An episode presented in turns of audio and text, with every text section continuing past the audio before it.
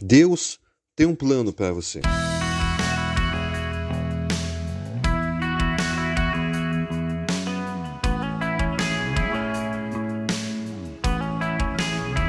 Porque sou eu que conheço os planos que tenho para vocês, diz o Senhor. Planos de fazê-los prosperar e não de lhes causar danos. Planos de trazer-lhe esperança e um futuro. Jeremias 29, 11.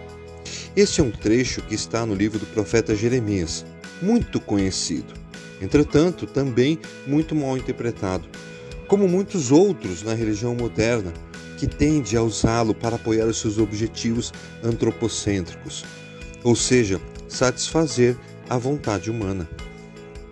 Para entender de forma correta esse versículo, vamos olhar para o seu pano de fundo. O contexto deste texto indica que essa não é uma promessa de bênçãos mundanas.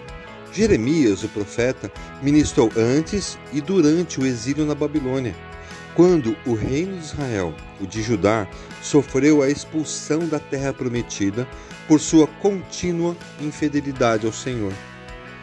Ou seja, o povo estava em uma condição ruim por conta do seu próprio comportamento. E Jeremias estava advertindo seus compatriotas sobre uma punição que estava chegando e implorou que se arrependessem de sua idolatria e maldade. Como isso não aconteceu, Nabucodonosor, rei da Babilônia, conquistou Judá e Jerusalém e levou o povo ao exílio. Este é o conteúdo da carta que o profeta Jeremias enviou de Jerusalém aos líderes, que ainda restavam entre os exilados aos sacerdotes, aos profetas e a todo o povo que Nabucodonosor deportara de Jerusalém para a Babilônia. Jeremias 29:1. Entretanto, mesmo em meio a essa profecia e situação de punição, Jeremias, no verso 11, apresenta uma esperança de que o exílio seria longo, mas não eterno. Deus estava dizendo, através do profeta, que a situação era inevitável mas que o seu plano para o povo não estava perdido, que o povo sofreria, mas que não seria destruído. E ele realmente cumpriu com a sua promessa 70 anos depois. Assim diz o Senhor: quando se completarem os 70 anos da Babilônia, eu cumprirei a minha promessa em favor de vocês, de trazê-los de volta para este lugar. Jeremias 29:10. Vejam o que isso representa para nós. O que podemos trazer disso para a nossa vida hoje?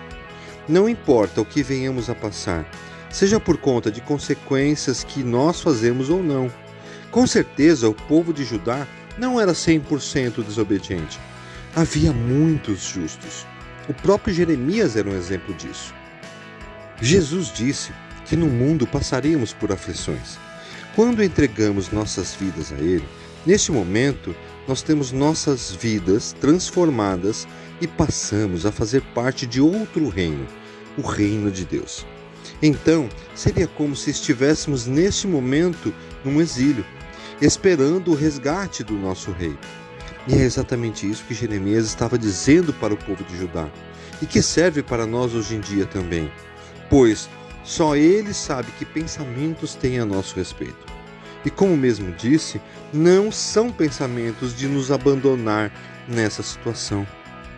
Portanto, embora soframos da mesma forma durante nosso estado aqui na Terra, somos abençoados por meio da obra do Espírito Santo, seremos ressuscitados com Cristo e desfrutaremos de bênçãos indescritíveis na presença do nosso Senhor.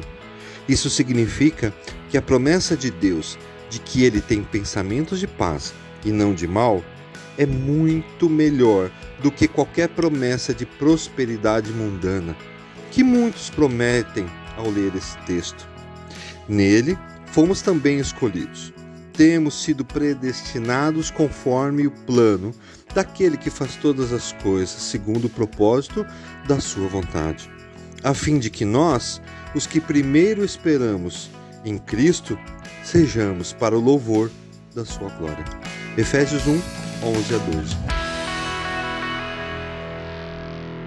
Você ouviu o podcast da Igreja Evangélica Livre em Valinhos. Todos os dias, uma mensagem para abençoar a sua vida. Acesse www.ielve.org.br ou procure por IEL Valinhos nas redes sociais.